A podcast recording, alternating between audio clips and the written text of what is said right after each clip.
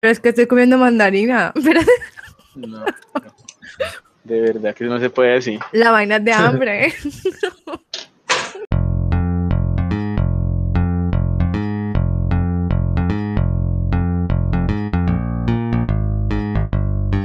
Hola, él es Oscar Riveros. Y ella es María Marulanda. Y esto es Con Vos.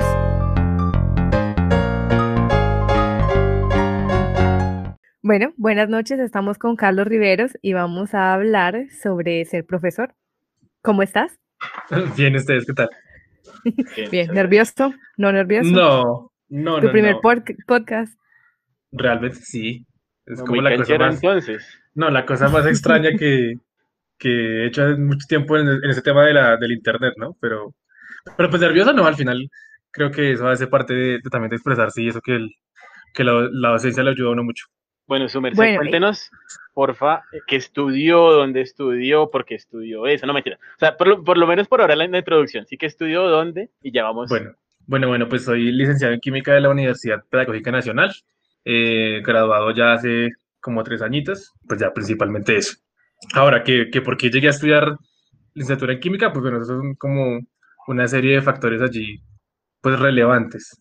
Digamos que en el colegio yo, yo gradué el Nicolás Esguerra, un colegio público en Bogotá, y el profesor de química pues ya era bastante proficiente en su, en su área, y eso era como muy, era como tenerlo pues en un pedestal en términos de los profesores, y eso hizo que tal vez la química me gustara bastante, además de que por supuesto si uno le va bien en algo pues continúa ese proceso, pero pues sin embargo la idea principal de, de estudiar química no, no surge como espontánea, sino que pues en un principio yo quería ser futbolista, entonces...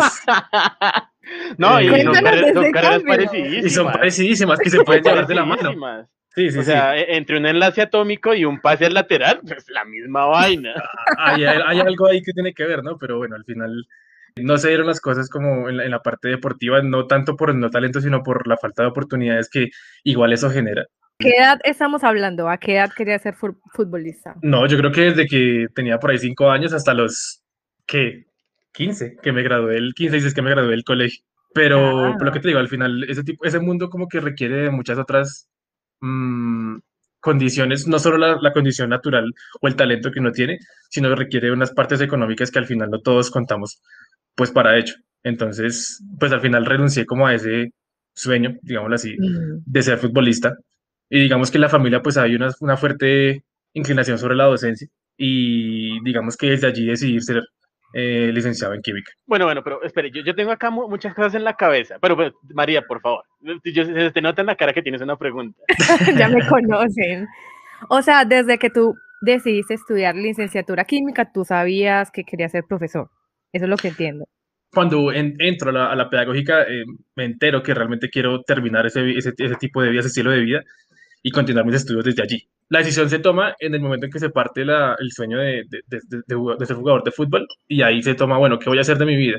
Ahí entonces tomo la decisión de, de ser licenciado en química. Bueno, y, y más allá de, de, de la influencia de la familia en ser profesor, porque sí, efectivamente, pues como su merced nos cuenta, hay mucha gente eh, en su entorno que es docente, y pues es como más fácil ingresar a un mundo donde ya tenemos referentes, ¿no? Mm. Pero cuando usted entró, o sea, el momento que usted salió del, del Nicolás Esguerra y dijo, tengo que hacer algo en mi vida, ¿usted dijo, voy a ser profesor en química? ¿O todavía no había pasado lo de la desilusión deportiva? Ya había pasado lo de la desilusión deportiva porque ya me acercaba a los dieciséis y yo conozco bien que la gente que es eh, buena o que más bien ha tenido muchas oportunidades, ya que los dieciséis era un equipo profesional. Y yo a los dieciséis estaba entrenando en algunos equipillos, ¿eh? Como por decirlo de alguna forma. Entonces... sucede la, la desilusión deportiva, me presento a diferentes carreras, digamos que en la Distrital, eh, también me presento a la licenciatura en Química, en la Nacional paso, pero no paso a lo que yo realmente quiero. ¿A qué otras ¿A qué? carreras te presentas? A la licenciatura en Química en la Distrital. ¿Y en la Nacional? Y en la Nacional, pues la idea era estudiar Química Farmacéutica, era principalmente desde allí. No paso a la Nacional, o bueno, paso, pero no a esa carrera. Entonces digo, ok, intento en la Pedagógica o en la Nacional, ahí lo... digamos que me preparo, me doy cuenta de que es ese mundo y entiendo qué es lo que realmente quiero para mi vida. Sucede, pasan uno o dos semestres de la licenciatura en química de la, de la pedagógica, me presento de, de nuevo a la Nacional Eh, no paso, eh, extrañamente, porque uno dice, bueno, ya estudié un año, seis meses, debo estar más preparado, pero realmente me fue peor que la vez pasada. Entonces dijo, no, pues ya me quedo acá, creo que esto me gustaba. Y fue súper, súper, súper raro, porque uno esperaría, uno siempre uno esperaría que le fuera mejor. Y de hecho, cuando fui y la presenté, me sentía mucho mejor de lo que la primera vez, pero no, no pasa ahí. Pasa, y ya. Uno sale mal de un examen y dice, me fue horrible, y es cuando mejor, mejor le va. Y, y no ya hoy, bien, no. sí, sí, correcto. Y, y hoy, de hecho, como docente entiendo por qué cuando uno va a presentar esas evaluaciones sale tan confiado. Las preguntas están diseñadas para que uno como, como estudiante responda y se sienta seguro de lo que contestó, pero... Independientemente si está bien o mal.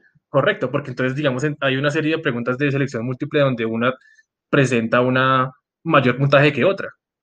Ajá. Y te digo, ah, hoy como profesor entiendo, ay, es que no tiene que responder lo que, lo que yo creía, sino lo que ellos quieren que yo responda. Y entonces, ese es como desde aquí. Pero, pero bueno, digamos sí, sí, que hay, hay, también hay otra cosa bastante importante, y es que a pesar de que en, en el discurso sí se nota el, el, el buscar el ser profesor hasta cierto punto, lo resistió bastante. ¿En qué, ¿A qué me refiero? Primero fútbol, luego el fútbol no se pudo, taque, química en la nacional, pero no una química de docencia, sino una química más... Eh, como más orientada, exacto, más hacia lo farmacéutico, hacia la parte técnica, hacia lo industrial. Y uno dice, bueno, estuvo en la pedagógica, dijo, sí, profe, listo, pero entonces se vuelve a presentar. O sea, hubo, hubo igual cierta resistencia a, a la docencia como tal, más que a la química, porque la química se le nota que sí estaba en los planes. ¿Por qué? O, o, o sí, o sea, ¿en qué momento usted dijo como, bueno, ya no voy a intentar más irme por otro lado porque esta vaina me gusta? Eh, pues lo, yo creo que al final pasa el año. Eh, me doy cuenta que realmente en esa carrera me siento bien y que me siento a gusto, que me explican cosas que yo entiendo y que puedo manejar, y me empiezan a tomar como ese tipo de situaciones en las cuales, mire, un, un químico farmacéutico también sabría esto, pero no sabría el por qué. Ahora, yo no digo que los químicos farmacéuticos sean eh, inexpertos en, ni nada por el estilo, digo que tienen una forma diferente de ver, de ver la química, y es que al final un profesor pues entiende la didáctica de la química, mientras que un químico farmacéutico o toda la parte industrial entiende es cómo funciona y cómo hacerlo funcionar, más bien. Entonces, Ajá. pienso que esa relación de entender del por qué realmente y, y entender toda la parte histórica epistemológica de algún concepto hace que realmente sea mucho más interesante, más allá, más allá de que, por supuesto, tengan campos de acción muy diferentes. O sea que es, es muy, muy curioso hacerle un comentario, porque en últimas fue un profesor, o sea, fue, fue una serie de profesores la que lo llevaron a usted a ser profesor, ¿sí? Exacto. O sea, primero fue el docente del colegio que fue, que, o sea, que fue muy bueno en química y usted dijo, bueno, esta vaina me gusta y puede ser lo mío. Y después fue un, un, un profesor de universidad que dijo, bueno, es que esto es así, así, así, y usted le llamó la atención lo que él dijo y decidió, bueno, mandémonos por esta vaina de cabeza. Por causalidad, sí. Okay. Aunque no necesariamente fueron los profesores, porque tú nos dices que tu familia también hay profesores. ¿Tu familia influyó entonces en tu decisión? Pero no, no exactamente. O sea, hay profesores, pero no hay profesores en química. O sea, el, digamos que la influencia de la, de la familia es más porque, ok, hay gente que en la familia que es profesora y que está bien económicamente y bien en la vida. Entonces, pues, pienso que al menos económicamente podría estar bien también. De hecho, y no te es... pasó al contrario, perdón, no te pasó al contrario, como que, vea, no estudié eso porque yo estudié eso y es horrible. Yo, yo, es, es, es bastante común. O sea, es bastante común que los profes le digan a uno, no, es que usted para qué va a estudiar pedagogía si igual pagan mal. Y, pero también está el, el, el argumento de, ¿y usted cuándo es un profesor con un carro feo?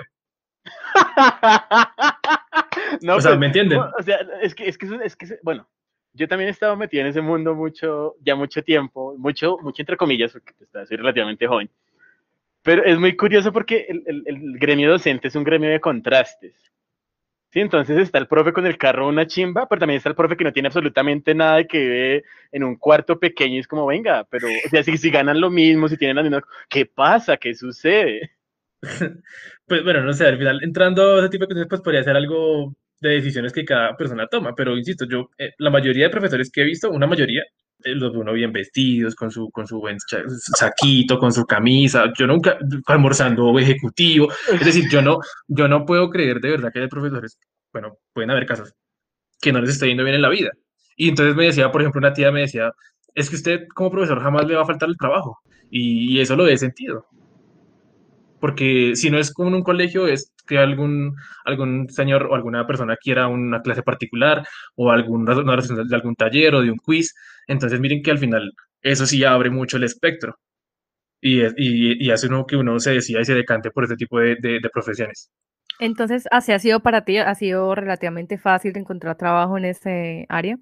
Yo creo que esa historia es interesantísima. Vale, pues, ¿cómo conseguí? No, pero entonces, espere, espere, espere, espere que yo tenía un, un, un pero antes de que cuente la historia. Porque ya se me olvidó cuál era el pero. Va fluidísimo, fluidísimo. Fluidísimo, todo. O sea, voy, voy a, a, a, a cien F P S sacando. Qué buen aporte, qué buen aporte. No, no, bueno, eh, o sea que si, si a usted, si, si a usted su tía le hubiera dicho, esta carrera no se gana plata, ojo, ¿qué hubiera hecho usted de su vida? Ya después de haber renunciado a la química y de haber renunciado, bueno, renunciado entre comillas a la química porque la química seguía ahí, y después de renunciar al deporte, que usted entre a la pedagogía y usted diga, no, paila, esto tampoco es, ¿qué hubiera hecho? No, pues yo creo que al final ya estando con tanto tiempo recorrido en la carrera, uno habría que terminarla, ya después uno decide si eh, va a tomar alguna decisión o no, pero pues en principio ya, digamos, yo no, yo no considero que gente que vaya adelantado en una En, una, en un programa de universidad no lo termine, porque al final ya le queda muy poco y ya algo tendrá que aprender, aprender perdón, y algo tendrá que sacar desde allí.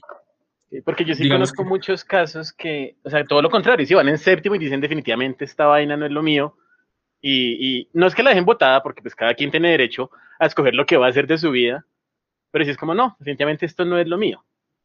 Hay un, hay un compañero que yo considero que era el, el mejor eh, conceptualmente de toda la carrera, el tipo se ganó la, la beca en la pedagógica. Íbamos en séptimo semestre y el tipo se fue a la nacional. ¿Por qué pasó? Dejó la carrera ahí y, y está en todo su derecho, pero lo que pasa es que claro, esta, perso esta persona era, te tenía unos comportamientos o una forma de pensar muy diferente a la gente normal o un profesor, eh, eh, comillas, normal. Entonces, ¿cómo así? A, a ver, podría, yo no sé si es el, es el, es el concepto adecuado, pero era lo, lo más asocial posible. Y, y digamos que él no, okay. él, para, él, para él era muy difícil comunicarse con la gente porque... No, no podía.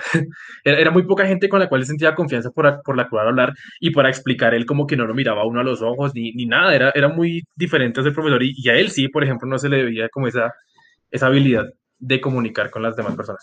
Y, y yo creo que hay algo que es casi imprescindible, o sea, que puede, puede usted no tenerlo y ser un gran profesor, pero yo creo que una de las habilidades que más ayudan a ser un gran profesor es tener parla. Sí, sí, sí. Nosotros a los profesores nos pagan no tanto por el conocimiento, porque el conocimiento está en Google.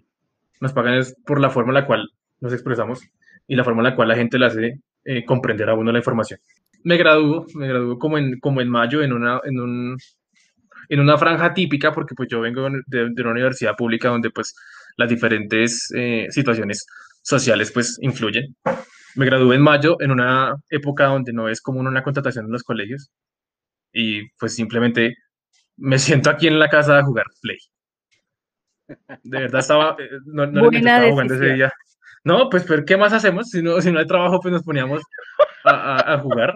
No, es en serio. Vamos a jugar. Sí, va, vamos a jugar, diría, vamos diría a jugar. No, pero entonces estaba aquí, ¿verdad? Jugando.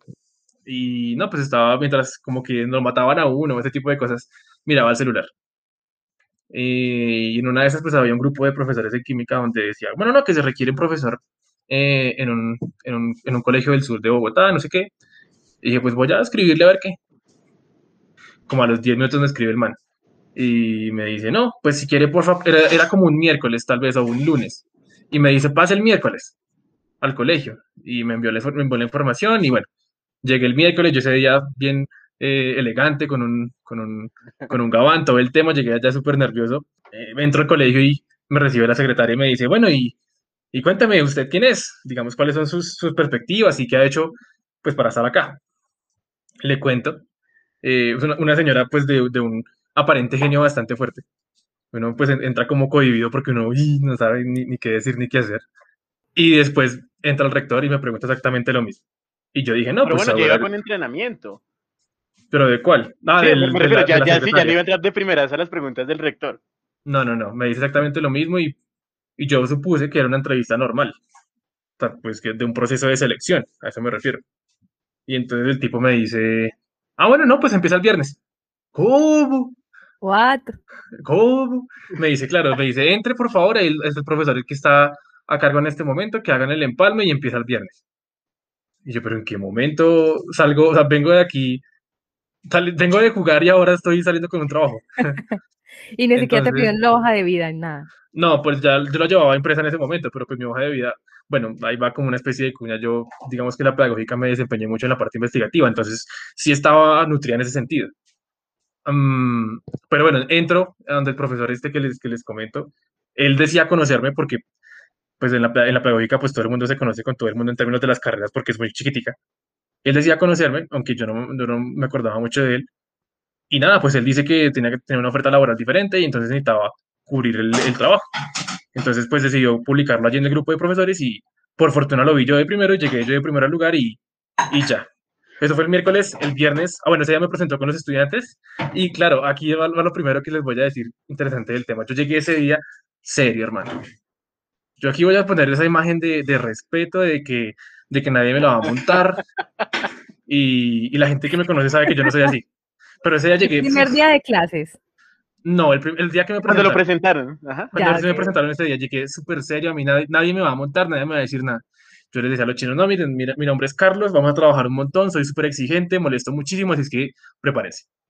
Claro, al final esa... No, esa pero primer... formó la espantosa en ese colegio. Todos ese, ese, ese, no, ese, ese, primer, ese primer feeling que tuvieron ellos conmigo fue, ah, qué mamera este man. man qué mamera. Ajá. Fue lo primero que, que sucedió. Así que, claro, llego el viernes, ya ahora sí, digamos que a enfrentarme a lo que Llega, es... Llegué con el pantalón roto, la camisa así descolorida, el contraste total de la gabardina. Llego, llego, llego, llego igual, igualmente, pues, personalmente arreglado, tra trato de, de cuidar mucho eso, y llego allá, y listo, empiezo por los cursos, y empiezo como a tratar de entender la dinámica del, de, de los diferentes eh, grupos, y conocerlos, y saber cómo hacia dónde iban. Y entonces la pregunta típica de todo profesor que entra nuevo, ¿y qué han visto o qué vieron con el otro profesor? Y es ahí donde nos empezamos a quedar mal entre nosotros mismos porque entonces los estudiantes dicen que nunca han visto nada y que no se acuerdan de nada. Ay, sí, la típica. Eso siempre, eso siempre pasa. Pero digamos que traté de hacer un empalme y traté de, de empezar ahí a desarrollarme como profesor. Digamos que hay un compañero que es, digamos que muy cercano en el colegio. Y como la primera o segunda semana me dio una gripa terrible, pero digamos yo, me, me da gripa pero normal. Pero fue una gripa terrible que ya yo me sentía, pero, pero mal, mal, mal. Y yo le pregunté, yo le dije, venga, no, es que me, me siento re mal, no sé, no sé qué pasa. Y me decían, no, pues a mí también me pasa como que cada que empezamos año de una gripa súper fuerte que seguramente por tener tanta gente en un lugar y estar, digamos, en contacto con tanta gente, pues eh, da, pasa eso. Y al final esa fue, digamos que una de las cosas que también aprendí. Se supone que recién uno empieza el año escolar en ese tipo de colegios, y más cuando son muy pequeñitos, que uno se empieza a tener como ese tipo de dificultades ahí de salud. Y no le, no le, no le pasaba, no me pasó solo a mí, sino que muchos de mis compañeros dicen lo mismo. Y es como interesante. De hecho, en, lo, en los colegios es muy curioso ver que cuando alguien se enferma, todo el mundo se enferma. Y son como tres, cuatro semanas donde hay una gripa que se le acaba a uno y le llega a otro. Es, es muy, muy, muy curiosa esa dinámica ahí epidemiológica. Y es peor porque, claro, porque va saltando y va mutando entre cada persona y, y, no, y es un sinfín. ¿Y le dabas clases a niños de, de qué edades o jóvenes? Desde grado sexto hasta grado once. Entonces los de grado sexto pueden tener diez, once, doce años. ¿Hasta cuándo le duró usted la faceta de soy el profesor? Nada, trabajó en serio, listo. Duro. Entonces, claro, el, el, lo primero que se encuentran es que es, es un profesor joven. Entonces... Pues bueno, yo trataba, como les digo, de mantener esa, esa proporción de, de, de seriedad. Super, ¿cuántos años tiene? veintitrés. Y, y luego entro, entro como en esa introspección y de decir, pero es que yo no soy así. O sea, yo como persona, yo no soy así. Yo soy todo el tiempo estándome riéndome y de, y de, y de, buen, de buen genio. Entonces dije, bueno, pues tengo que encontrar ese, ese punto de equilibrio donde igual no se me salga la gente de control dentro de los grupos, pero sin dejar de ser yo, porque entonces también estoy mostrando una faceta, una faceta diferente a la que yo soy como persona. Y, y encuentro ese equilibrio donde, al final, tal vez por ser joven, también los estudiantes se sienten como identificados con uno mismo. Y les digo yo, les decía mucho, por ejemplo, mire, yo, yo soy joven, pero usted no tiene eh, el derecho, por ejemplo, de pasar por encima mío, porque yo no lo estoy pasando por encima de usted. Y esa relación de, de, de, de iguales, creo que es realmente el truco. Vuelvo a ser yo, como, como persona, Y, y ese estatus que igual le da a uno ser docente en un grupo, que es ese, ese rol de poder, no se perdió porque ellos igual entendían un poco esa relación de, de que es joven, pero igual también sabe lo que está haciendo. ¿Y cuál es tu estilo de enseñanza ahora? Yo creo que me, me parece muy interesante la parte experiencial. la parte de, la, de las vivencias, yo creo que eso marca mucho. Yo, yo no sé si estoy, estoy pensando el colegio de una forma errónea, pero yo pienso que un estudiante no va al colegio a aprender química o a aprender matemáticas. Yo pienso que primero va, va a aprender a ser persona. Ajá. Y, y eso para mí es fundamental. O sea, yo les digo a los estudiantes, usted, yo prefiero que usted sea, salga diciendo buenos días, gracias y buenas tardes, antes que sabiendo que el número atómico del hidrógeno es uno. Al final lo primero lo va a usar más que lo segundo. Entonces creo que el estilo de enseñanza es como hacia ahí.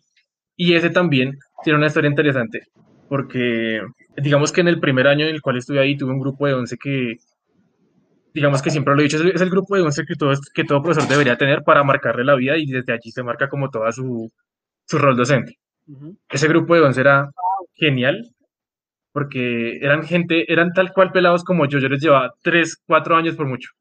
Entonces era, era hablar todo el tiempo con gente como uno. Y entonces llegaba uno y era el chiste, era el comentario chistoso, era, bueno, una mano de vainas que uno se disfrutaba entrar a esa clase y, y le daban dos horas de bloque y le quedaban cortas. Claro, muchas veces, por ejemplo, no hacíamos clases de química, sino nos poníamos, no sé, a hacer karaoke y reírse y, bueno, y ese tipo de cosas, pues, que al final fueron muy gratificantes. Pero luego digo, cuando uno ve los resultados del I C F E S, bueno, a pesar de que se supone que fueron los mejores en mi asignatura, les pudo haber ido mejor. Y entonces digo, claro, es que, claro, perdí mucho tiempo con ellos. A pesar de que la pasé genial, y seguramente ellos también, pude haberles exigido mucho más en la parte disciplinar. Y ese es el punto de quiebre. Porque digo, ok, si yo quiero a mis estudiantes, debo exigirles por consiguiente. No, y, y creo que es el punto de quiebre. Totalmente es cierto, el que te exiges porque piensa muy bien de ti, que tienes la capacidad de. No, y, uh-huh. y, es, y es también respetar a sus estudiantes, ¿sí? O sea, no, no, no subestimarlos y decir, como, ¿para qué le enseño yo esto? Es igual, no van a entender. Al final tenemos que reconocer que cada uno tiene sus eh, formas de aprender y sus, eh, ¿cómo se llama eso? Mm, preferencias eh, conceptuales. Y obviamente yo no le puedo exigir a alguien que va a estudiar artes que sepa lo mismo que alguien que va a estudiar medicina. Uh-huh. Pero sí es buscar esa forma de que el que quiere estudiar artes, pues también vea la química hacia el arte. ¿Y por qué no? Eso podría pasar. Y claro, hemos visto trabajos, o he conocido, o he leído trabajos que involucran el arte rupestre, por ejemplo, con, con la parte de la química, interesantísimo.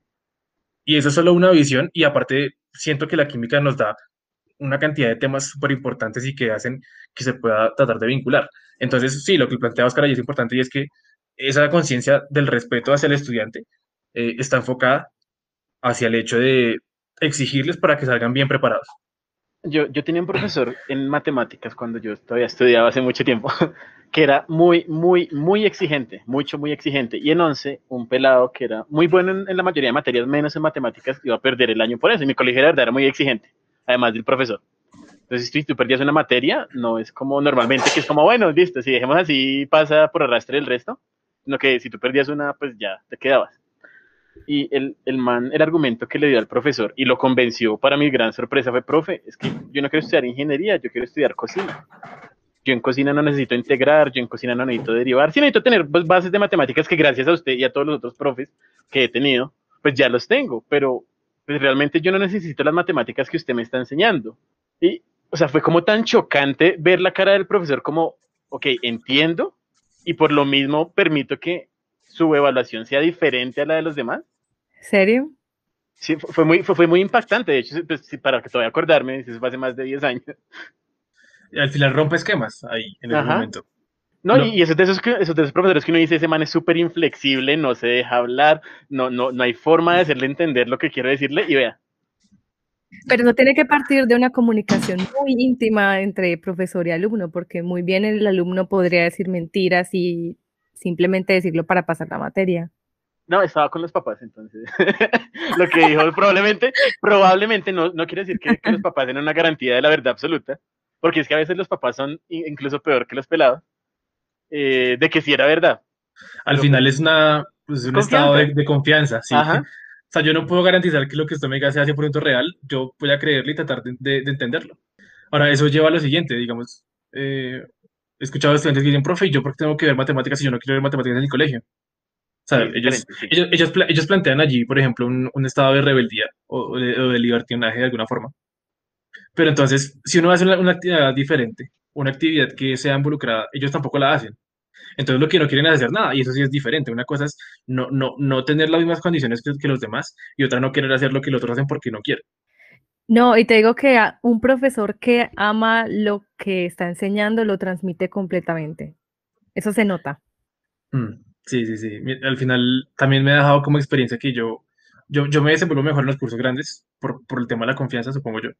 Y, y me pasa mucho que con los grandes me paso de horas de clase porque, no sé, Ujú. se acaba la- a las once y cuarenta y cinco y son las once y cincuenta y el profe de la siguiente clase ya está afuera y yo sigo por ahí encarretado en mi cuento todavía explicando. Y cuando uno, sí- cuando cuando uno pierde el estado de la conciencia del tiempo en clase es porque le está gustando y tiene conectada a la gente.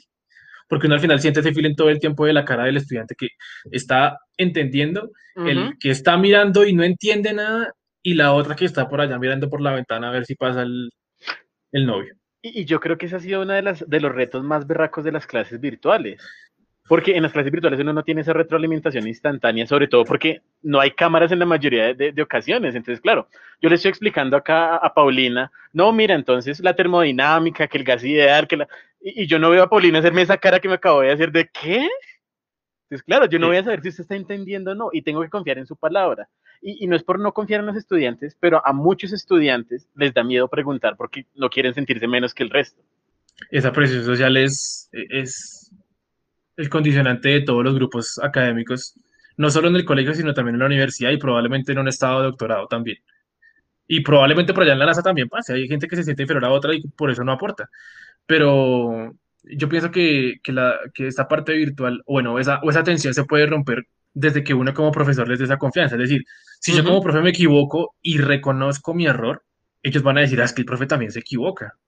Y entonces si el profe se equivoca, pues yo también me puedo equivocar intentándolo. No, y está bien también enseñarles a reírse de uno mismo, ¿sí?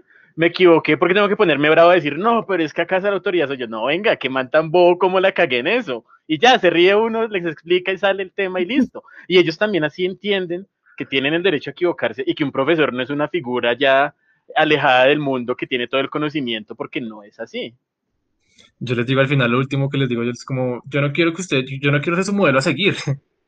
O sea, yo No. no, yo como profesor no, o sea, bueno, como profesor tal vez, pero no como persona. O sea, yo tengo, cada uno tiene que desarrollarse de la mejor manera y vivir sus cosas como tenga que vivirlas, pero no tiene que vivir la sombra de alguien más. Y, y un profesor no es ni mucho menos eso, porque uno siempre piensa que el profesor es el que sabe, el, el, el maestro, por eso les dice ma- magister, ¿no? Lo que Pero yo he escuchado, yo que no estoy en la parte de la docencia como ustedes, es que es una profesión muy gratificante. ¿Qué tan cierto es eso? Y la preguntaba para los dos.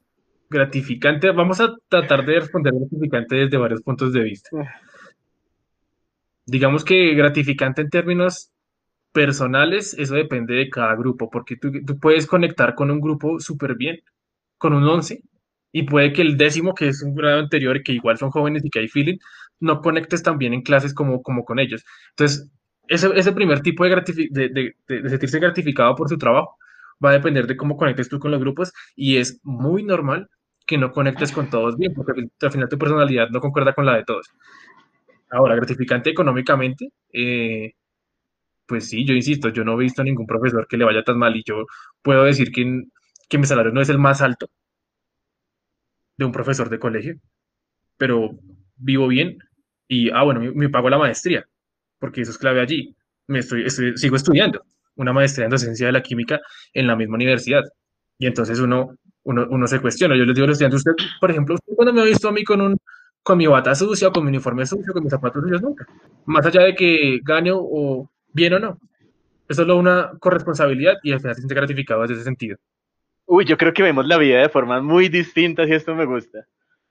Eh, yo conozco a Carlos desde hace ya toda la vida, prácticamente, casi que literalmente, y, y- y yo siempre he sido un tipo más negativo que positivo. ¿A qué me refiero? Si él, él habla de gratificante, entonces nos habla del sueldo, de conectar, ¿sí?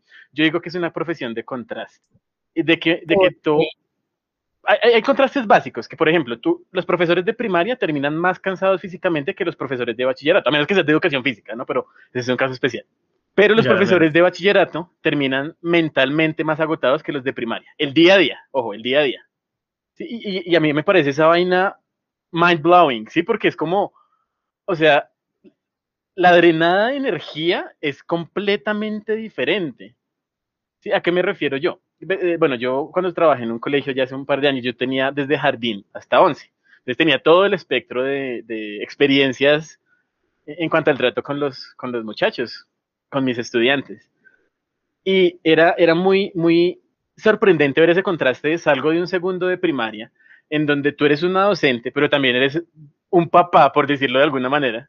Es extraño esa figura ahí, porque muchos niños, sobre todo en los colegios, en el colegio que yo trabajé, que era un poco vulnerable, pues no tenían esa figura paterna, y a ti o a los profesores lo ves, los ven como papás o mamás. Así nunca te digan papá o mamá, pero a mí me dijeron tío, abuelo, papá, eh, de todo. Porque los niños como oh. que, co, co, co, o sea, te ven como esa figura, ¿sí? Sobre todo si les caes bien, si les caes mal, pues ni siquiera te dirigen la palabra. O sea, más que una figura de autoridad, era ya una figura que, que se metía en la vida de ellos. Sí, exacto. Y, y digo que además es de contrastes porque puede ser un día totalmente gratificante y tú llegas a tu casa feliz y, y dichoso porque pasó algo bueno, te hiciste entender, los chicos como que están contentos con tu clase, pero al otro día con el mismo grupo, en el mismo tema, llegas a tu casa vuelto mierda, diciendo, ¿será que yo sí sirvo para esta vaina? ¿Será que, será que me debo retirar? ¿Será que debo tomar otro enfoque? ¿Será? Porque, porque sí, o sea, uno no entiende cómo de un día a otro las, las cosas pueden cambiar de esa manera tan bestial, que no pasa en otros trabajos como, por ejemplo, algunos administrativos. Cuando yo trabajé administrativos, sí, de pronto había uno que otro regaño, una llamada de atención, pero las cosas eran estables. Cuando uno trabaja con niños, las cosas no son estables. Pero, pero es que al final eso se responde desde que cuando usted sale del colegio pasan en mil cosas de ahí para adelante hasta el otro día. Y no todos tenemos las mismas condiciones en la familia. Es decir, yo puedo llegar a mi casa y que mi familia esté contenta conmigo o el papá que o, el, o ese mismo papá al otro día me cascó en la, en la cabeza en la, sí, en la cabeza por no haber lavado la loza. Entonces, o sea, es apenas normal que, que de, un día, de un día a otro cambie todo y que les, se les olvide porque tienen diferentes prioridades. Sí, y no, ese, yo, yo, yo no digo que sea, o sea, que yo no digo que no en ese caso, porque tiene toda la razón. Lo que digo es que es de, de mucho contraste, ¿sí? O sea, que no todo, o sea, usted, profesor, no va a controlar nunca el cien por ciento de las variables que tenga, nunca, nunca, pero ni borracho ni nada, nada, o sea, nunca. Sí, sí, sí. O sea, que ustedes sienten que en, en algún punto han tenido que compensar un poco los problemas familiares de los eh, jóvenes y los niños. Yo creo que más de compensar, porque muchas veces nosotros tenemos las manos atadas de que no podemos hacer más allá de cierta cosa, es aprender a, a escucharlos y a intentar aconsejar si es el caso. Y de pronto voy a hablar con el papá si es una situación ya como muy fuerte o sí. Pero yo creo que para ser profesor usted tiene que dejar las cosas del colegio en el colegio. Porque si usted va a la casa pensando en todo lo que sus niños le dijeron, de que hay abuso, de que hay violencia, de que hay depresión, usted se va a volver loco. Porque no le caben, las, o sea, si no le caben a uno los problemas de uno mismo, imagínate de cuarenta y cinco niños de un solo curso y tienes diez cursos al día. Uh-huh. ¿Y qué opina Carlos? No, estamos, estamos de acuerdo, al final uno no puede llevarse lo, que, lo de los demás a su vida, entonces uno tiene que tratar de, de, de tener como ese, esa habilidad de dejarlo realmente preocupante del colegio en el colegio, uh-huh, o al menos en un stand-by, eh, para que usted en su vida normal, en su vida personal, no se le empiece a llenar de un montón de cosas. Porque si no, al final, si uno no tiene solución para los problemas de uno mismo, ¿cómo será para los de los demás? Y, y muchas veces no es que no tenga solución, sino que al final es triste que a un estudiante le peguen o, lo, o le hagan cualquier otra eventualidad y uno como profesor no puede hacer nada. ¿Qué puede hacer? Pues aconsejar y, y denunciar, pero, mm. pero más allá de eso la realidad no va a cambiar, o no inmediatamente. Y, yo creo que y no han llegado especial. a tener problemas con los papás, pues no han llegado a tener como esa, ese roce. A ver, yo, yo digo que uno no, uno no es de caerle bien a todo el mundo, pero al final siento que con, con las palabras adecuadas y con el conocimiento adecuado uno puede tratar de llevar a las personas que, que son problemáticas. Es decir, si tú como, tú como madre de familia no estás de acuerdo que tu hijo haya perdido el año porque no sabe, pues cómo hacerle entender que tu hijo realmente tiene que repetir el año para cumplir esa suficiencia de conceptos que le hacen falta. Y la Ajá. única forma es por el conocimiento, digo yo. A mí me da mucha rabia, y esta es la última vez que intervengo así largo porque la entrevista es sumerse, usted acá es la estrella y yo acá metido. Eh, uh-huh. eh, a mí me daba mucha rabia los profesores que en el colegio, siempre que iba un papá, fuera por el estudiante que fuera, fuera el estudiante muy bueno, más o menos, que no entendía mucho, esos que eran malísimos y que uno ya se desesperaba a veces, y que el profesor le decía, no, su, estu- su, su hijo es muy inteligente, muy capaz, muy aplicado, pero, si era como, echémosle flores, así el pero suena menos duro. Yo digo, no, venga, no hay que, no hay que, no, no hay que ser así, no hay que, entre comillas, mentirle a los papás. Yo no siento que el hijo no sea aplicado, ni que tenga las, ni que no tenga las capacidades, pero yo creo que hay que ser sinceros también con las personas y decirlo de una manera adecuada. Si no es lo mismo si yo le digo, su pelado es re bruto en mi clase, así le digo, no, venga, hay una dificultad en tal, tal y tal cosa, podemos trabajar, ayúdeme, yo lo ayudo, ¿sí? Pero yo creo que esa sinceridad es muy valiosa porque si, si tú no eres sincero con los papás, no vas, a ser, no vas a ayudar al estudiante absolutamente a nada. Puede que incluso lo contrario. Porque los papás dicen, nada, ah, pero el profe me dijo que es repilo, que siempre hace todo, que pero, tiene un pero, pero si me dio tres características buenas y una mala, no. O sea, también no, no lo pueden joder porque cada quien es diferente. ¿Sí, ¿Sí me hago entender? Sí. Bueno, pero ahora sí la pregunta. Corresponsabilidad. Mm. Ahora sí la pregunta. ¿Qué técnicas de enseñanza te han funcionado más? Yo creo que la técnica que más me ha funcionado es pensarme en cómo era yo de estudiante y pensar en qué es lo que, me, lo que a mí me gustaría ver como estudiante uh-huh. explicando el tema. ¿Usted es Entonces, el profesor que, que le hubiera gustado tener? Yo creo que sí. Es que yo creo que así se mide uno como profesor. ¿Soy yo, yo el que profesor sí. que a mí me hubiera gustado tener? O sea, no es que yo, yo no, a mí no me hubiera gustado el de química que uno diga, ah, es que me toca química. Ajá. O sea, yo, y yo pienso que muchas veces, tal vez conecto tanto que dicen, ah, nos toca química, bien, al menos. Así no le gusta menos, la química. Ajá, al menos el profesor, ah, ya, ahora hace algo por llamarme la atención.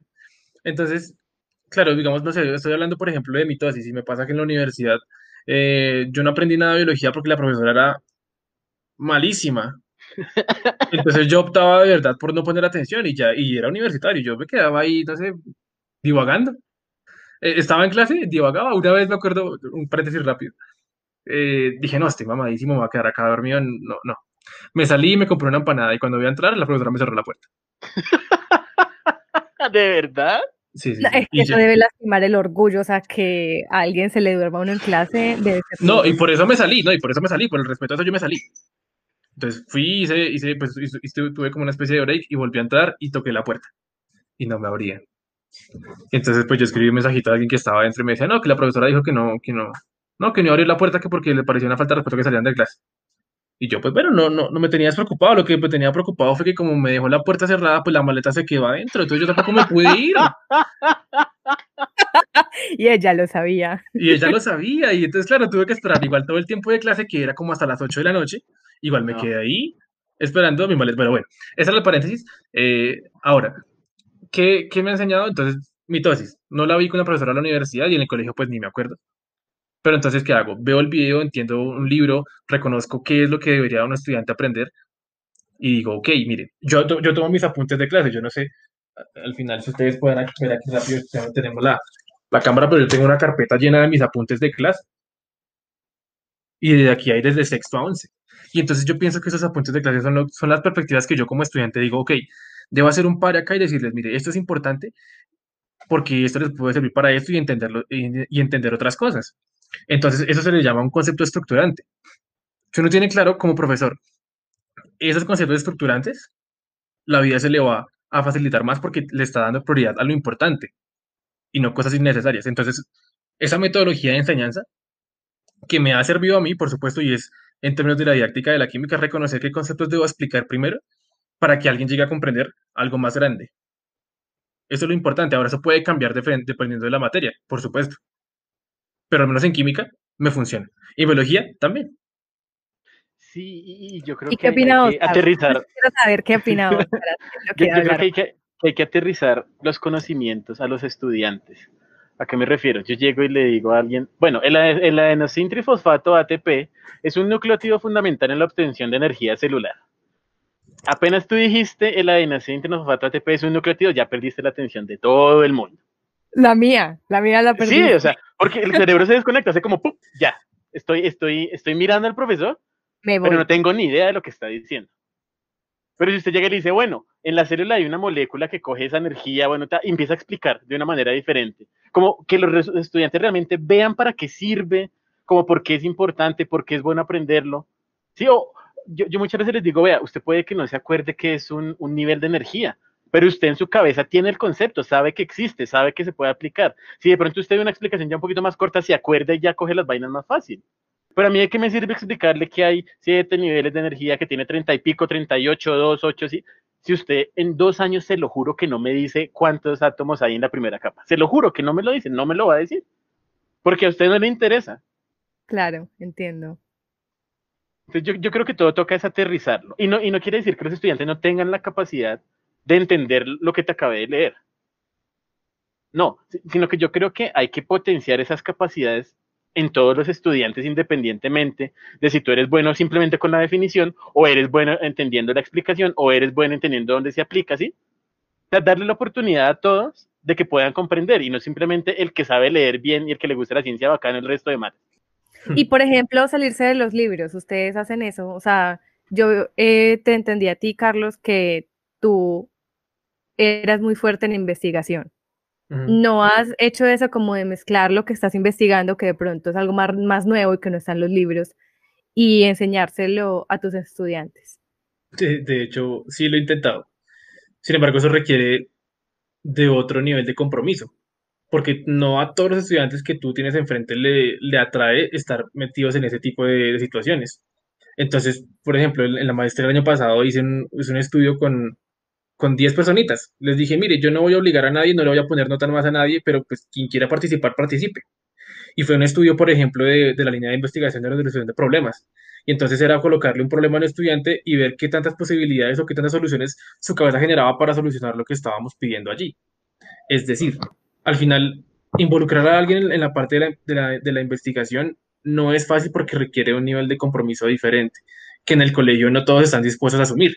Y entonces, por ejemplo, donde aparecen cosas como los clubes de ciencia, donde va solamente la gente que quiere aprender ciencia, o los clubes de, de, de fútbol, pues va solamente la, quiere, la gente que quiere jugar fútbol, y eso no, no, no es genérico para todos, porque ahí sí no podemos eh, aplicar ese tipo de cosas en todos los ámbitos. Ajá, y yo, yo creo que hay, hay, hay que acotar que es diferente la educación en universidad que en colegio, porque tú en universidad se supone que si estás estudiando química farmacéutica, pues a ti te gusta la química farmacéutica, ya te podría dar una definición como la que le di a Paulina ahorita, ¿sí? Porque es algo que supuestamente te tiene que interesar, porque tú estás ahí porque quieres, en la mayoría de los casos. En cambio, en un colegio los pelados ni siquiera saben por qué están ahí, ¿sí? Van porque les toca, algunos van porque les gusta, algunos van porque su válvula de escape a todo lo que viven en el día a día. Sí, total. Pero bueno, bueno. O sea, centrándonos un poquito más en su merced, ¿cuál cree que es la ventaja de ser un profesor joven, joven realmente joven, sí, joven objetivamente hablando, frente a todo lo que usted ha visto de todos sus otros compañeros? Más allá del conectar, porque si yo entiendo que los jóvenes conectan más con alguien joven, porque creen que los entienden, ya sea así o no sea así. Ya puede ser que diga que sí o que, o que los ignoro. Exacto. Claro. Pienso que, no, no, mire, pienso que cuando uno lleva mucho tiempo como profesor, empieza a, meca a mecanizar las cosas. Y eso es bastante perjudicial, porque entonces uno no empieza a explorar cosas diferentes. Entonces pasa mucho que el profesor que lleva cincuenta años en el colegio ha explicado cincuenta años de la misma manera un concepto. Y al final, así como cambian las personas, cada curso es muy diferente. Entonces yo, es bastante que ese, esa conexión que les explico no me suceda con un curso, pero con otro sí. Y eso, no es, eso digamos que no tiene que ver...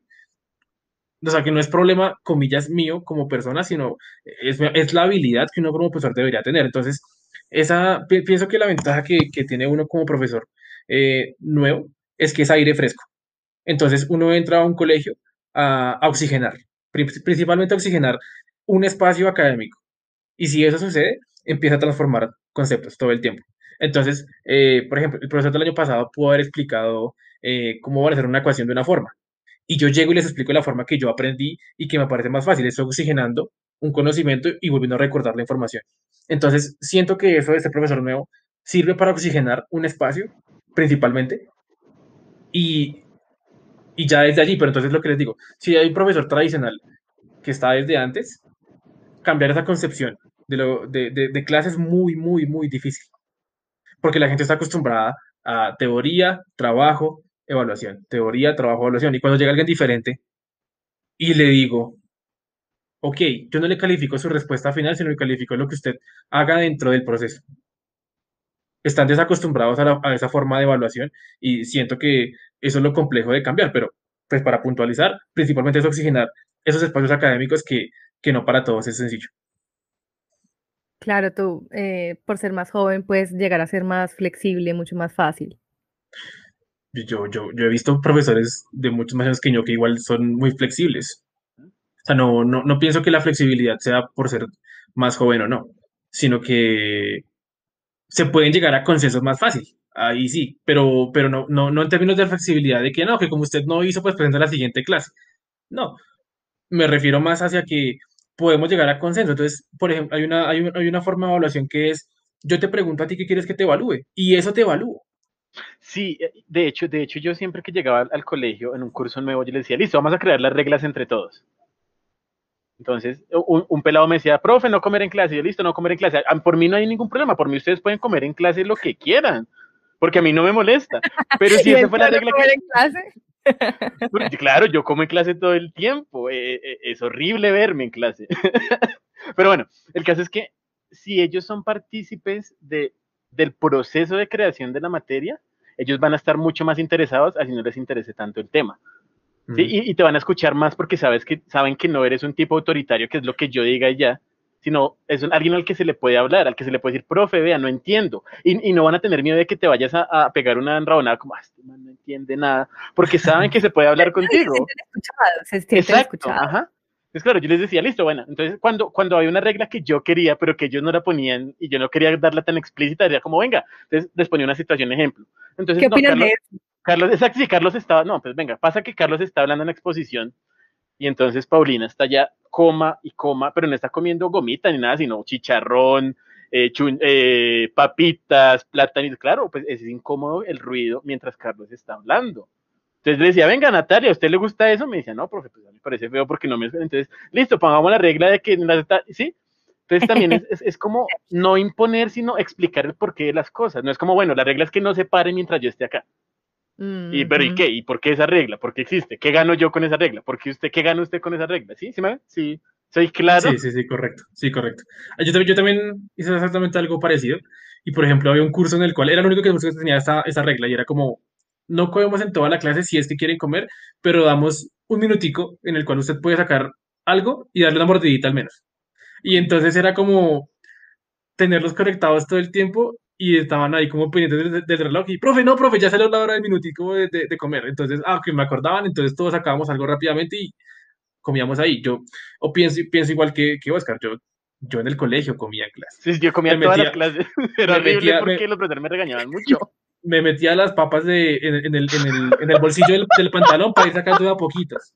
Y entonces dígame yo con qué, con qué juicio ético le voy a decir a un estudiante que no como. Sí, claro. Ojo, yo les digo, ojo, les digo, ojo, soy, soy puntual en esto, que a mí, dentro de mi clase, no me moleste, no quiere decir que el otro profesor sí le moleste. Entonces, la, las reglas son conmigo. Otros profesores tienen otras cosas diferentes, pero conmigo, pues, hay cosas ahí que se pueden hacer. No, y, y yo siempre les dejo claro también que es que soy yo, ¿sí? Así soy yo, y esa es la forma en que yo quiero trabajar con ustedes. Pero es totalmente respetable que otro profesor tenga una forma totalmente distinta. Muchachos, ¿y no creen que la época también influye? O sea, de pronto, digo yo, antes se creía más en una figura de un profesor autoritario y como un poco más lejano por allá en lo alto, y ahora ya no tanto. Sí, sí, sí, al final es, es evidente que el, que el rol del profesor ha cambiado, más porque la información también ha cambiado. Me voy a explicar. Se supone que el profesor eh, antes era el único que tenía la información y era el único que podía impartir conocimiento. Pero es que, hombre, yo ahora cojo un celular y abro Google y ahí encuentro todo y más de lo que un profesor sabría. Entonces el rol del profesor ahora no es impartir conocimiento, porque es que el conocimiento ya existe. Ahora el rol del profesor es, bueno, ok, está el conocimiento, ahora yo qué diablos puedo hacer con ese conocimiento. Y es donde cambia y donde, donde, donde lo que tú explicas, María, transmuta a que el rol del profesor cambia en el, en el colegio, y que es desde allí que se debe entender. Y eso es lo que no pasa con los tradicionales, que es el que entra y todo el mundo sentado allá. Allá, imagínense lo, la, la situación que todo el mundo está callado y sentado para que ese profesor entre, y si no, no entra a clase, y si no, mejor dicho, el, el putazo, pues, para que se calmen. Pero conmigo es, eh, ¿qué hubo, profe, tal? No, no sé qué, bien, ¿cómo vamos? No, se, se vio tal cosa ayer, no, no vi nada, y... Entonces uno empieza como esa introducción mucho más sencilla y como que es más suelto. Al final una clase así es la que uno más se goza. Yo insisto, ese tipo de clases son las que uno pierde la noción del tiempo y es donde se deja volar un poco el conocimiento allí. Yo, yo también creo que, saliéndome un poquito de todo lo que dice Carlos, que estoy cien por ciento de acuerdo, también yo creo que el, lo que pasa es que antes había un paradigma que, que, que reinaba básicamente y era el conductismo. Entonces, tú haces algo bien, te felicitamos, tú haces algo mal, te castigamos.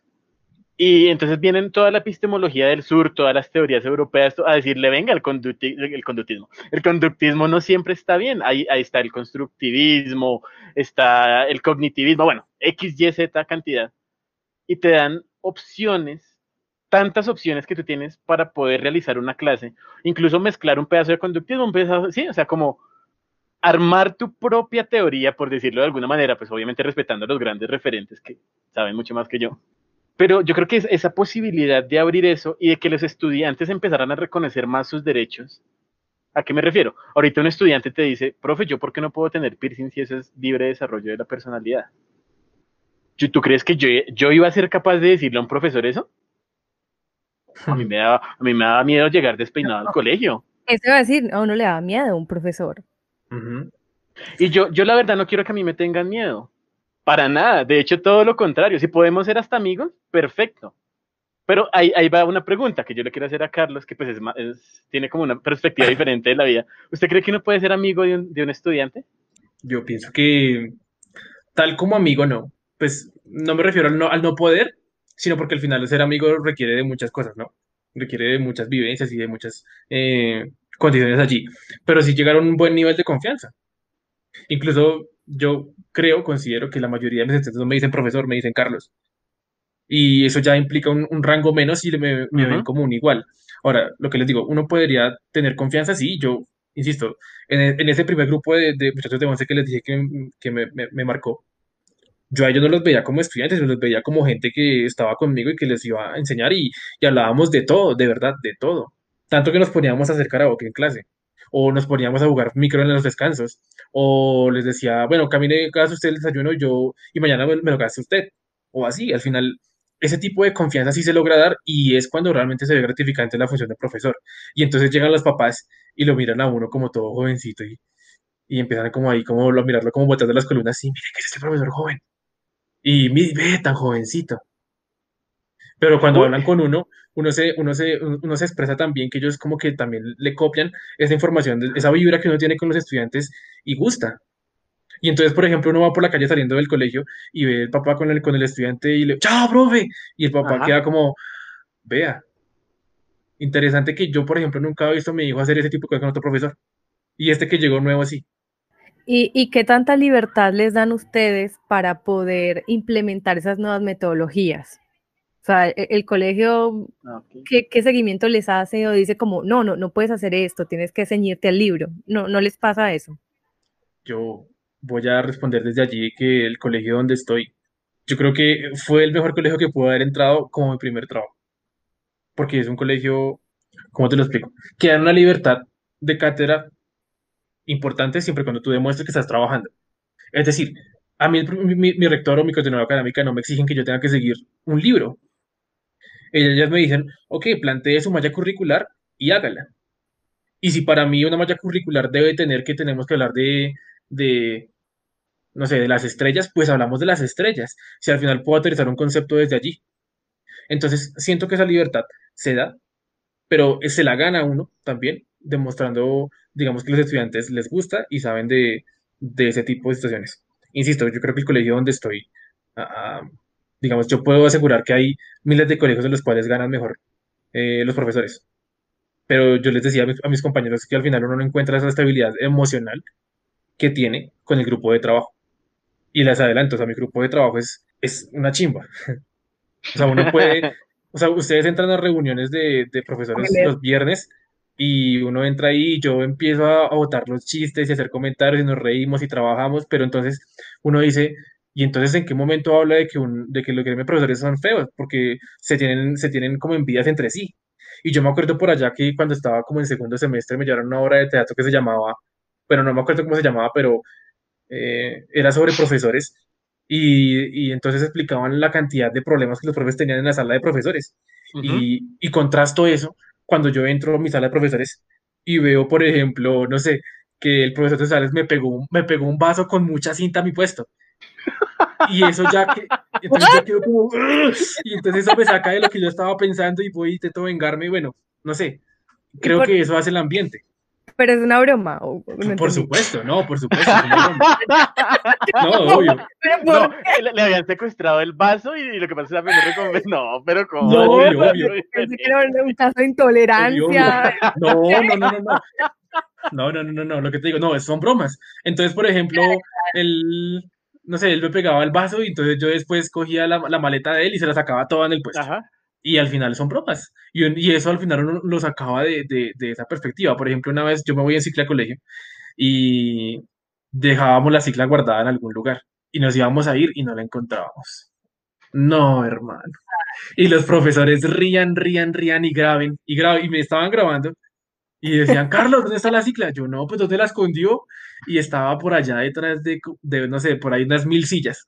Entonces imagínense mover todas las sillas para sacar la cicla. Bueno, al final creo que eso va a ser un buen grupo de trabajo y que haya confianza. Bueno, ¿y no ha pasado que se encuentran con un compañero o compañera que realmente no quiere ser profesor, sino que le tocó? A, a mí nunca me lo dijeron directamente, pero yo a veces sí lo notaba. A mí tampoco me lo han dicho, pero tampoco lo he evidenciado.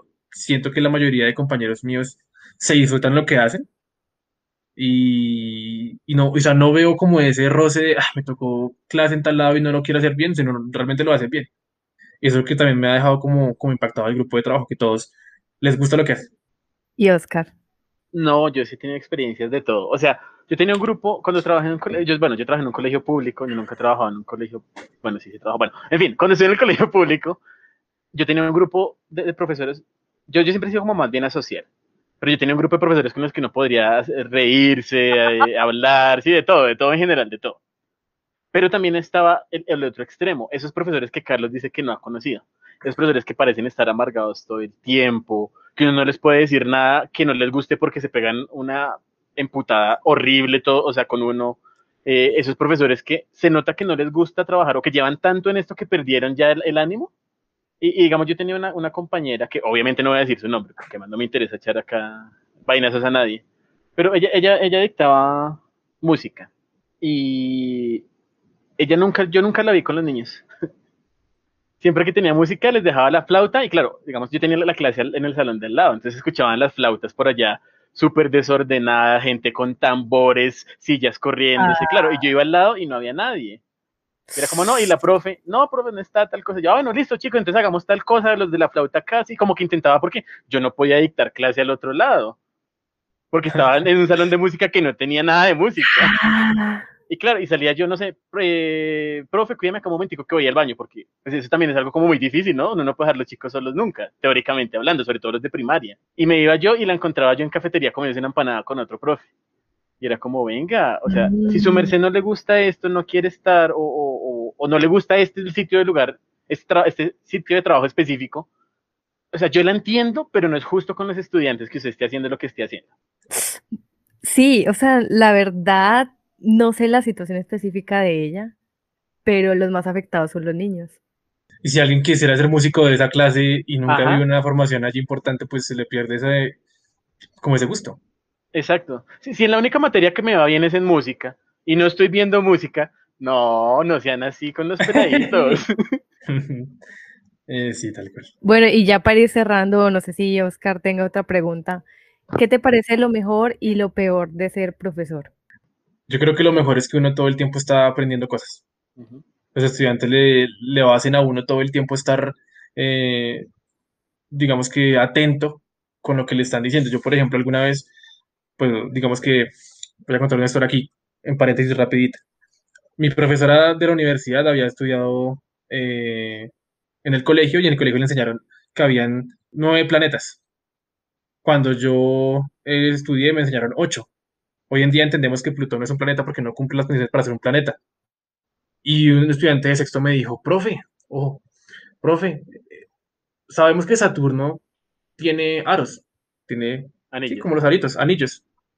Y los dibujamos. Profe, pero Urano también tiene anillos y no se los dibujamos. Y yo quedo como, ¿qué? Eso no lo había escuchado jamás en mi vida. Y llego a mi casa y googleo, y googleo si Urano tiene anillos y si los tiene, hermano. Y los tiene. What? Bueno, y, y porque se muestra uno y el otro, ya me dio curiosidad. Solo que, solo que no los dibujamos porque los de Urano son menos, eh, no son rocosos como los de, como los de Saturno. Okay. Ah. Y yo digo, uff, miren, ¿en qué momento un niño de sexto que tiene diez años me enseña a mí algo? Y ese, ese es el momento que uno se reconoce y dice, bueno, ok, mire que lo bueno es que todo el tiempo nos está, se está reconociendo y, y reevaluando qué es lo que realmente sabe o no sabe de un tema. Eso me parece muy bueno. Lo segundo, al final el contacto social siempre es bueno, desde mi punto de vista, porque yo, yo no soy asocial como lo es Oscar. A mí sí me gusta, digamos, que interactuar con la gente y me parece súper divertido eso. Y, y ese sentimiento de, de convertirse en una figura pública. Uh, Póngase. Uh, sí, ojo. No lo había pensado. Miren, o sea, calculen. Hay una, una persona, admiración implícita, obviamente. Obvio. Imagínense, imaginen lo siguiente. Una, un profesor de cincuenta años, con cincuenta años de experiencia más bien, ha tenido al menos cincuenta promociones. Y si es un colegio público de más de mil estudiantes, mil estudiantes por cincuenta años, bueno, pueden ser menos, es una cantidad de gente impresionante, hermano.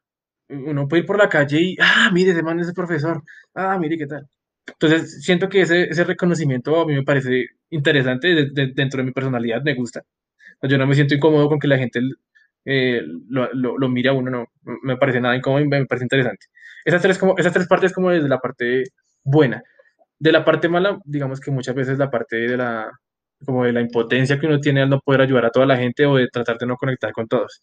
Y yo no digo que, o sea, yo no quiero aspirar a todo el mundo a estudiar química porque no, porque no es mi intención. Pero sí al menos hacer buenas personas.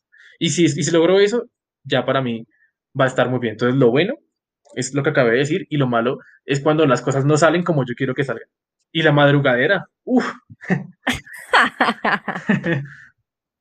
¿A qué horas te levantas? No, ahorita pues digamos que si tengo clase a las seis y cuarenta y cinco me levanto a las seis y cuarto y sale.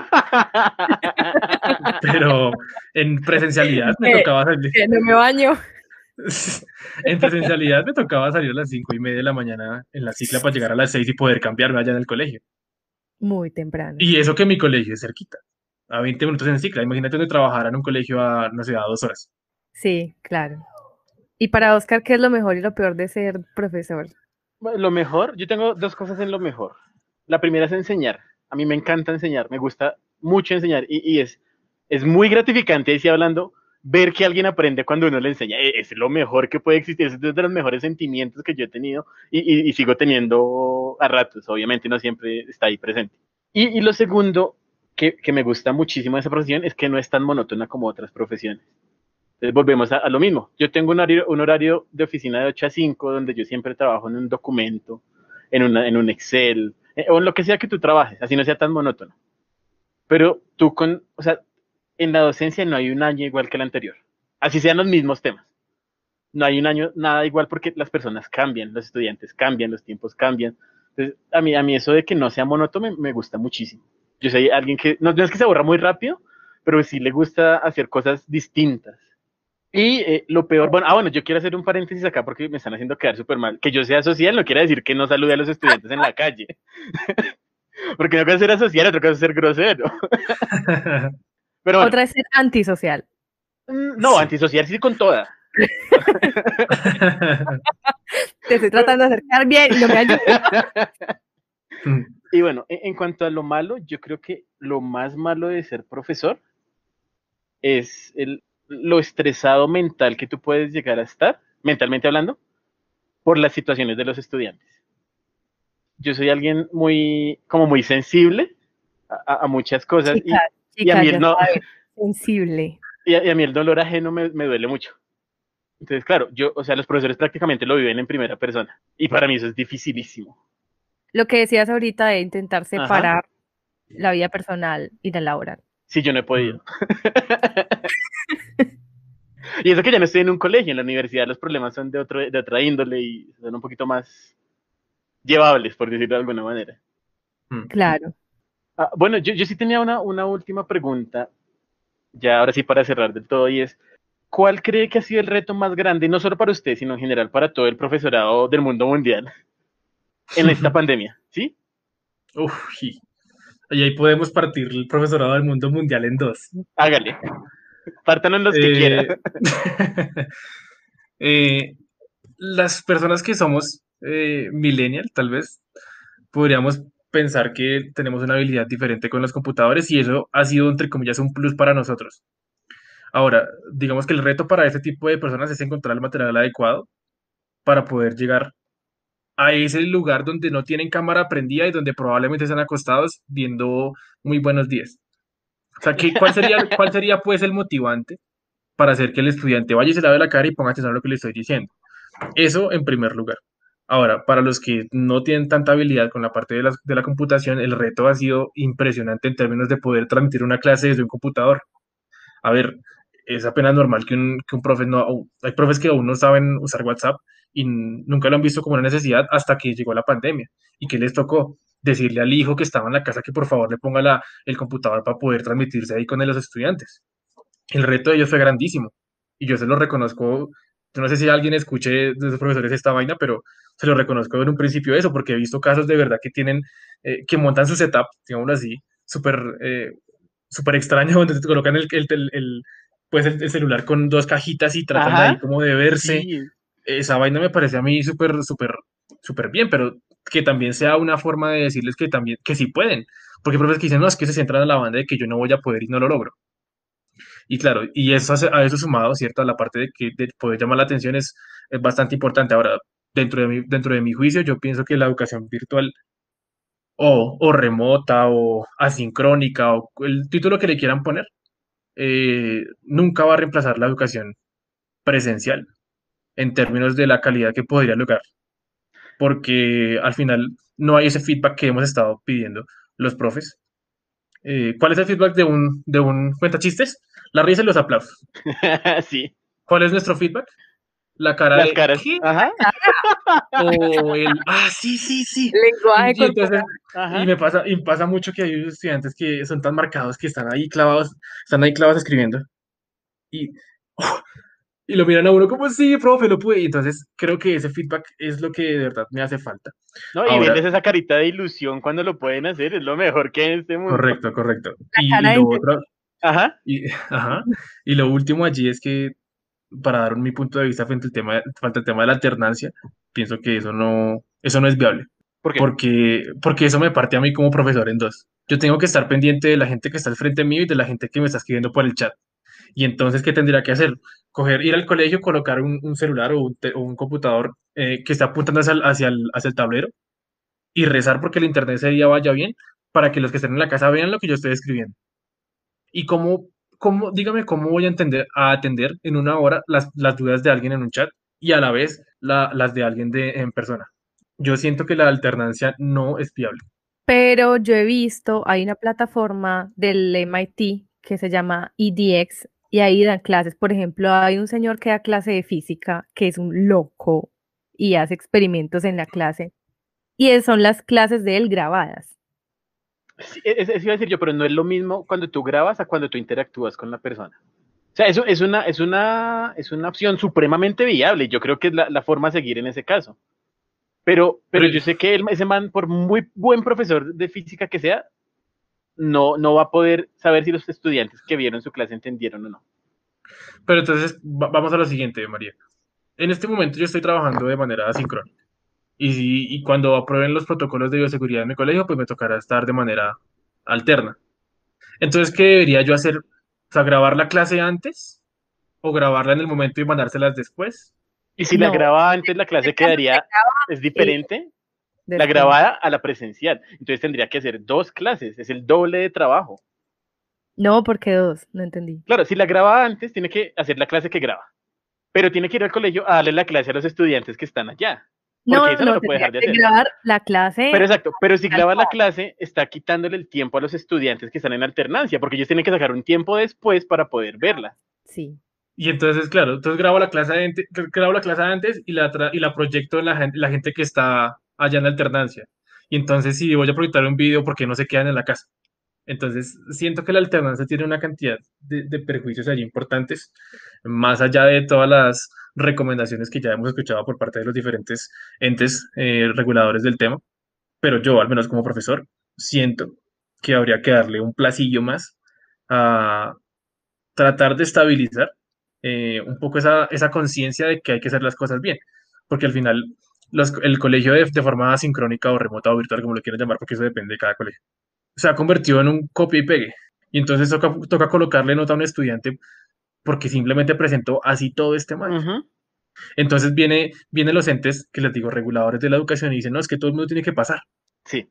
Ah, bueno, ¿y entonces a qué costo? Entonces, ¿qué estoy evaluando? ¿Que la gente sepa o que la gente medio cumpla? Porque es que el año pasado se convirtió, venga, papito, ¿será que usted por favor me envía el trabajo? Que es que ya llevamos es tres horrible. semanas y lo estoy esperando. No sabía. Hombre, o sea, por eso te digo que la calidad educativa hizo... Ahora, voy a poner una teoría ahí sobre la mesa. Y no voy a, y no voy a desmeritar a las personas que lo hicieron, pero la voy a poner ahí como para que la piensen un tris. ¿Alguna vez habían escuchado que tres personas hayan sacado un puntaje perfecto del ICFES? No, nunca. Nunca había siquiera que había un puntaje perfecto. Ni siquiera, creo que nunca, ni siquiera uno. Nunca. En la historia. Listo, listo. Entonces vamos a, por eso digo, no vamos a demeritar a las, a las personas. Es que una dicen, hipótesis. Es una hipótesis ahí, chiquilla. Digamos que ellos son buenos. Sí, debe pero ser es bastante buenísimo. probable, es bastante probable, si no, no tienen que ser. Pero es muy probable que las preguntas, el nivel de preguntas haya bajado un poquito y que además ese día a ellos les haya acompañado la suerte. Ajá. Eso pienso yo, que, el, que, la, que, esas, que esas pruebas de estado bajaron la dificultad para que los resultados no fueran tan agobiantes en términos de, la, de lo que estamos eh, presenciando en la parte educativa. No, y yo quiero enfatizar algo ahí, es que eso no les quita absolutamente ningún mérito no, a ellos. Son buenísimos no. y probablemente... O sea, si, si, yo, si mi yo adolescente y ellos compitiéramos en ese mismo ICFES, ellos son mucho, mucho mejores que nosotros. Correcto. Pero sí hay que aceptar que hubo unas condiciones particulares que eh, yo creo que, o sea, creo, no, no lo puedo asegurar y, no, y nunca lo voy a asegurar, que les ayudaron un poco. Pero, y, y, y no les quita ni un milímetro de lo buenos que son esos estudiantes.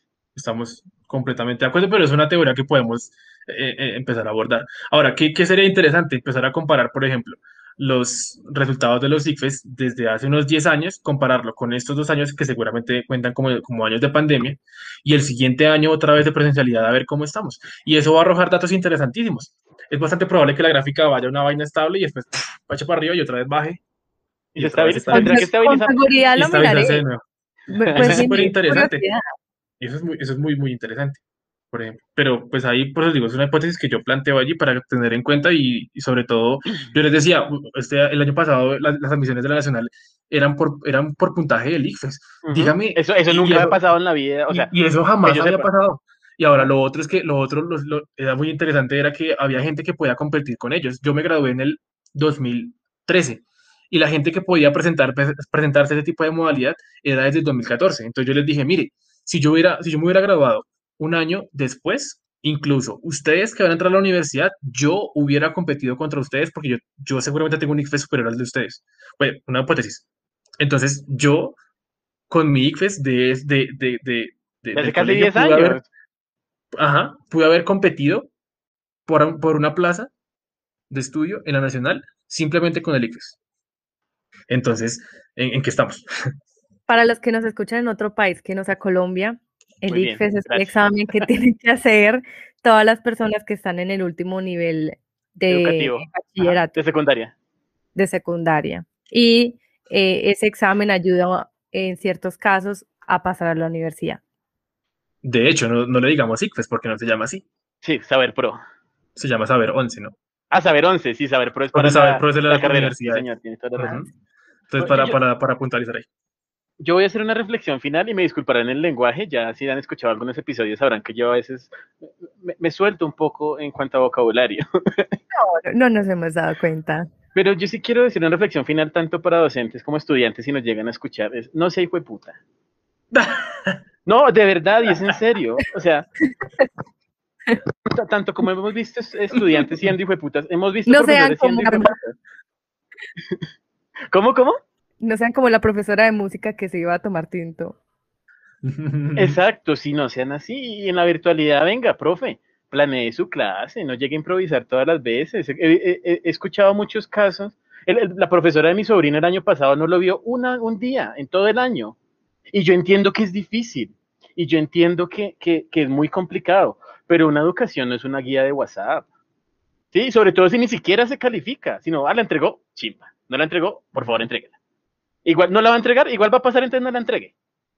¿Sí? o sea, usted le están pagando por trabajar, esfuércese, no robe, porque para mí eso es robar. Cuando usted no hace lo que tiene que hacer y le están pagando por eso, ¿Mm? o, o no sea, no sea hijueputa como esa profesora de México que madreaba a los estudiantes por no poner la cámara, no sea hijueputa, eso no se hace, ¿sí? Pero también están los estudiantes, venga, no sea hijueputa y colabórele al cuchito y no le haga cerrar con al F cuatro, algo que intentó abrir por tres horas. Sí, no, no sea hijueputa. O sea, esa broma, ma, esa broma, hágamela a mí, que yo, ay, mucho imbécil, ¿cómo voy a caer en ese y lo abro y sane? No, pero es un señor de más de, más de, más de cincuenta años que no tiene ni idea. Pero, eh, ¿cómo, ¿Cómo agrando la pantalla? Profe, al F cuatro, claro, el cuchito se sale. Ima, imagínense el desespero de ese pobre señor que duró tanto en abrir el, esa clase de poder cuadrarla para que llegue un peladito a, a decirle, a hacerle cerrar el programa. No, o, o, sí, o venga, sí, sí. O, o, o no sea, no sea hijueputa, y discúlpame tantas hijueputas es que chao. y, y si un profe hace una pregunta, si usted no sepa nada, dígale, profe, no, no lo entendí, no lo entiendo porque es que es muy feo usted preguntarle a alguien y un minuto casi de silencio, es como, venga, eh, ¿algún alma viva se encuentra en este recinto? Y contestan los mismos tres. Exacto. Sí, y, profe. Y, Sí, y no dicen nada más, entonces intentemos ayudarnos mutuamente, ¿sí? Tanto los profes a los estudiantes como en viceversa. O sea, es que acá no es como los estudiantes son malos y los profes buenos, ni al revés, sino, venga, todos somos personas tratando de sobrevivir una situación de mierda, ayudémonos. Y que esto, y que esto aplica no solo para el nivel educativo eh, básico que sería el, el colegio, ¿no? Yo estudiando la maestría Ajá. también lo he sentido. Y entonces sí. yo soy el que yo soy el que digo, no, es que yo también he vivido en el colegio que se quedan callados, pues yo le ayudo al profe de maestría, pues no, profe, eh, sí señor, mire, tal, tal, tal cosa y ya. Uh-huh. Pero entonces eso hace que, que se armonice un poco la clase. Entonces, lo primero que, insisto, si alguien nos escucha de verdad esto, es que esto no solo le pasa a usted en su casa particular, sino que es una cosa general. Y que la única forma de ir cambiando eso es que cada uno como particular, como persona, cambie su forma de, de entender la educación. Y no como una nota, como un conductismo, o sea, si hago, me ponen cinco, sino de una forma bien constructivista, eh, en el sentido de que si yo trato de entender algo, al final puedo aplicarlo para mi vida y usarlo y poder mejorar como persona. Desde ahí es. Y mira que ahí aplica lo que tú estabas diciendo de que aprendemos a ser personas en el colegio y uh-huh, en la universidad. Sí, sí, sí. Entonces también aplica para la virtualidad. Sí, sí, sí, sí habría sí, que... claro. Al final sí, escuchaba al principio de año que existe la etiqueta para comportarse en la, en la parte presencial y también existe la netiqueta para comportarse en la parte virtual. Ah, sí, no tenía ni idea de eso. Claro, entonces la, la, la etiqueta, por ejemplo, le dice que no tiene que usar groserías, en, ni escribir en mayúsculas y usar eh, ortografía. Entonces, no, no, no, pues al final yo, piensa, yo pensaría que el título para este capítulo tiene que ser ese, hermano. Yo se lo vendo a los estudiantes como no sé... O sea, es algo así como la virtualidad de Carreño, una mierda de ese, sí. de ese estilo. Sí, sí, sí, sí, sí, sí, sí, se lo juro que sí. Entonces, al final siento que sale un buen capítulo, no, no, no por nada porque soy yo, sino porque realmente hay un aporte. Soy la verga. No, no, no, porque no lo soy, o bueno, sí, pero no. Eh, al final sale un buen capítulo porque se toman temas muy, muy, muy importantes y que pueden llegar a diferente tipo de, de personas y que pueden sacar algo de allí. Entonces... hay que hacer promoción, yo no sé, pagamos una vaina en radio, en Olímpica Estéreo, y le decimos que, que estamos aquí, una vaina. Oh, oh, que él dijo, él dijo, pagamos. Oh. Sí, ay, ay, o sea, tenemos, estamos todos, los tres estamos ya metidos en el asunto. No, mentira, no. no pues, Carlos, de, de ah. verdad, muchísimas, muchísimas, muchísimas gracias por acompañarnos. Ha sido una conversación bastante productiva, espero que la haya disfrutado y que nuestros sí, sí. oyentes la, la, la disfruten también. A ustedes, de verdad, por, por, por la invitación y por, por haber hecho que este espacio sea eh, sen, sincero, sobre todo. Sensible, como diría Oscar ahí para las oyentes, y que se lo disfruten. Está llorando, ahí donde, pues, las que no la pueden ver, él está como con la lagrimita aquí. WhatsApp tres doce, uy, uy, uy, no me quiero. Es que, si a mí cualquier persona, especialmente si son de mi tipo, me quiere escribir. Porque es con vos. Señores, es un buen con día. Vos, es con vos. Listo, eh, muchísimas gracias de nuevo, gracias, gracias por escucharnos y espero que estén muy bien. Feliz noche. Igual. Volvemos en el mes de abril con más capítulos, con más invitados, con más información. Esta ha sido nuestra primera temporada, esperamos que les haya gustado. Esto ha sido todo por hoy. Por favor, síganos en redes sociales como arroba esconvozpodcast. También nos pueden escribir a esconvozpodcast arroba gmail punto com y si quieren ser entrevistados, contáctense con nosotros en cualquiera de las plataformas.